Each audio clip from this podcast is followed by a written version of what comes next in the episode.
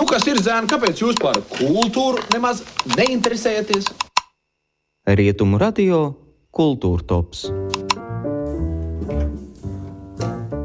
Jā, Zēn, kāpēc jūs par kultūru nemaz neinteresējaties? Labrīt, un esiet sveicināti, darbie rietumu radio klausītāji, šajā ārkārtīgi siltajā un miglas pieblīvētajā pirmdienas rītā. Ar jums kopā turpmākās dažas minūtes būšu es, Dzintars Hmieļevskis, un mēģināšu mazliet kliedēt biezo miglu, vismaz cik tālu tas attiecas uz daudzajiem liepājā notiekošajiem kultūras pasākumiem. Nu, un šī nedēļa solās būt ļoti bagāta. Gaidāmi gan koncerti, gan jaunu izstāžu montāžu atklāšanas. Tāpat noslēgsies arī kādas mākslas filmas filmēšana, kas bija vairākus mēnešus ilgs notikums Liepājā. Taču nedēļa nešaubīgi būtu nosaucama par operas nedēļu.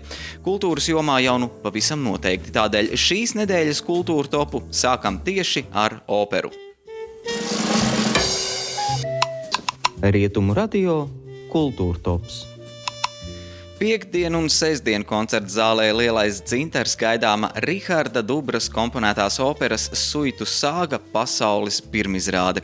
Suitu sāga ir stāsts par neprātīgu mīlestību, kuras redzamā zīme jau gandrīz 400 gadu ir unikālais suitu tautas tērps. Stāsts par Alšvangas, jeb Alsungas valdniekiem Johanu Ulrihu un Bārbaru, kuri viens otra dēļ uz spēles lika ļoti daudz.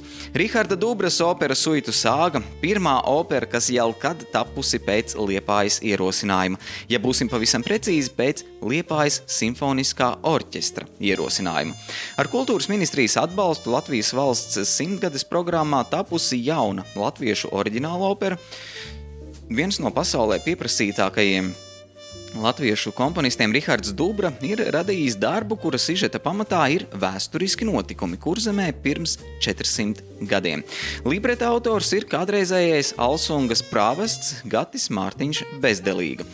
Operu suitu sāga iestudēs izcilais latviešu diriģents Māris Sirmais, galvenās solistu lomas izpildīs Ilze Grēvele Skaraine un Juris Vīsbulis. Muzicēs arī valsts akadēmiskais koris Latvija un, pats par sevi saprotams, Liepais simfoniskais orķestris. Pirmizrāde tātad gaidāma piekdienu un sestdienu, un dažas biļetes vēl ir pieejamas, kaut arī šorīt skatījos biļešu paradīzes interneta vietnē, tādu nav palicis daudz. Līdz ar to šīs nedēļas nogalē gan liepainieku un pilsētas viesi varēs eh, baudīt eh, operu lielisku mūziķu izpildījumā, gan arī paši mūziķi varēs priecāties par pilnībā aizpildītām skatītāju sēdvietām.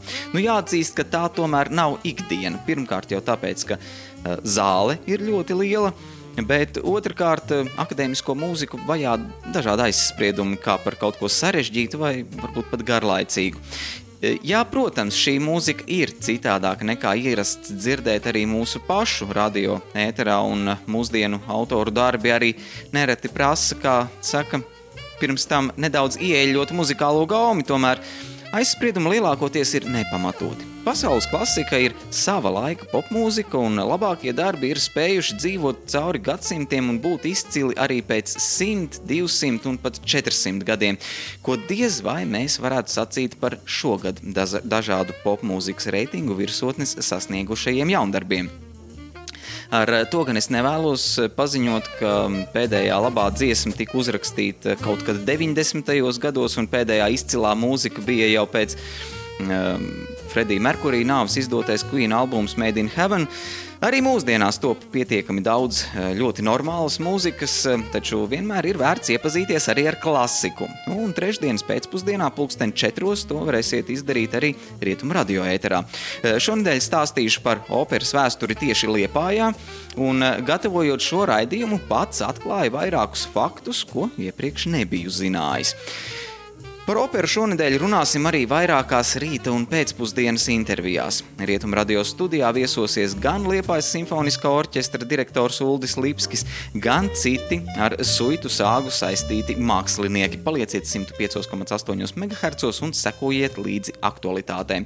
Operas suitu sāga pirmatskaņojums tātad jau eh, šīs nedēļas nogalē, un tas ir arī eh, šīs nedēļas nozīmīgākais kultūras notikums Liepājā, taču nevienīgais. Par to tālāk turpinājumā. Rietumu radio Kultūra Tops. Ja reiz iepriekš runāja par muzikālo apvāršņu paplašināšanu, ceturtdienas vakarā koncerta zāles Lielais dzintars pirmā stāva zālē mūs sagaida vienkārši lieliska iespēja.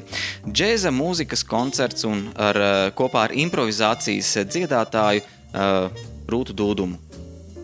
Rūta Dūduma ir eh, vairāku starptautisku konkursu laureāte, vokālās grupas Fremests soliste, muzikālās apvienības vintāža soliste.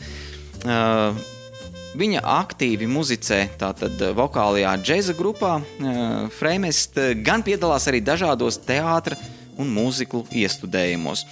Joprojām par jaunu uzskatāmā dziedātāja sadarbojusies ar Latvijas izcilākajiem mūziķiem - Raimondu Paulu, Mārtiņu Braunu, Interu Busuli, Latvijas radio big bandu Andri Ērgli, Ievu Karevicu, Jolantu Gulbi, arī Lauri Reiniku, Raiti Ašmani un daudziem citiem.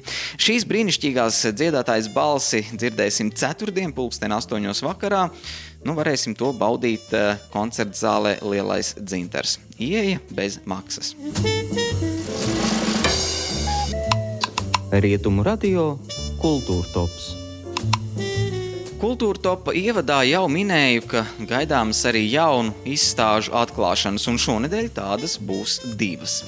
Otradienas pēcpusdienā Liepājas Latviešu biedrības namā atklās fotogrāfu grupas Liepājas pozitīvs kopīgi veidoto fotoizstādi Mans.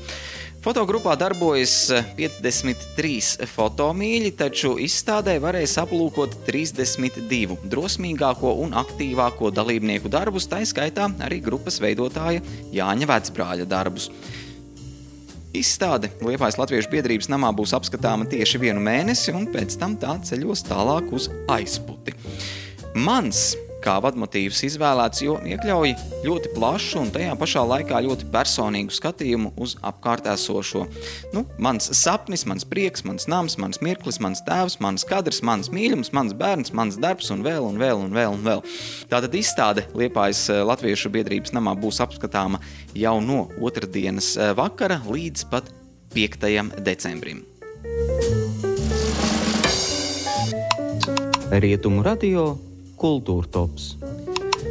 Otrā izstāde mājvietu atradusi Romas dārzā, un tā būs starptautiska digitālās mākslas izstāde Plastiskā daba, kas pulcēs 16 mediju māksliniekus no Latvijas, Lietuvas, Vācijas un Nīderlandes.